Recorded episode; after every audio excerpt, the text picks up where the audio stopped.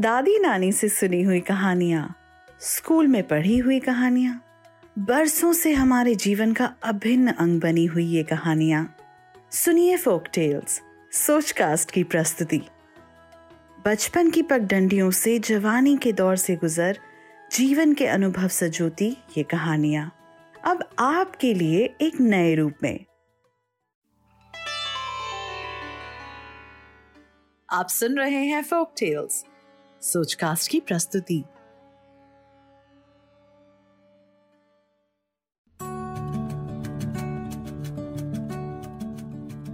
एक बार एक मौलवी को उसके मुरीद के परिवार से खाने का न्योता आया। शाम का वक्त मुकर्र था। मौलवी बकायदा तैयार होकर मेजबान के घर पहुँच गया। सलाम दुआ करके मेजबान ने उन्हें घर के भीतर बुलाया। मौलवी अंदर जाने लगे।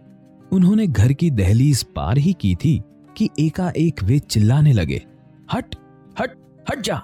ये देख मेजबान घबरा गया और पूछा, मौलवी साहब, क्या हुआ? आप अचानक किसे हटने को कह रहे हैं? मौलवी ने जवाब दिया, घबराओ मत, बरखुरदार। मक्का के पाक काबा में मैंने एक नामुराद कुत्ते को घुसते हुए देखा। उसे ही भगा रहा था।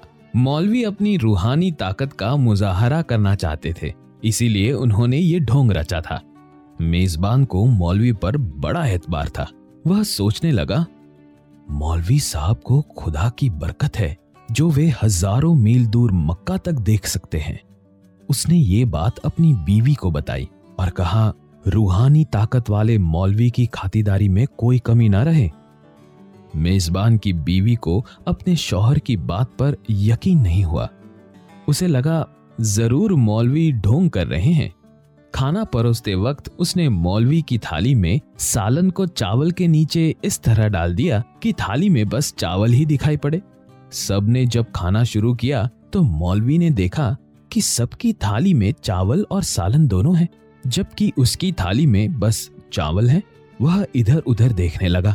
तो मेजबान ने पूछा, अब मौलवी साहब, क्या बात है? आप खाना शुरू क्यों नहीं कर रहे क्या आपको और कुछ चाहिए? मौलवी बोला आ, मुझे सालन परोसा नहीं गया।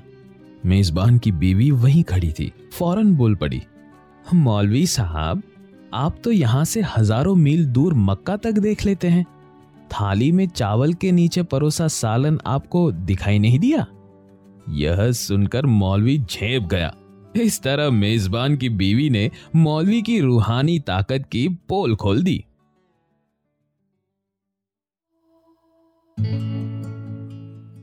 सुनिए हर हफ़्ते एक नई फोक टेल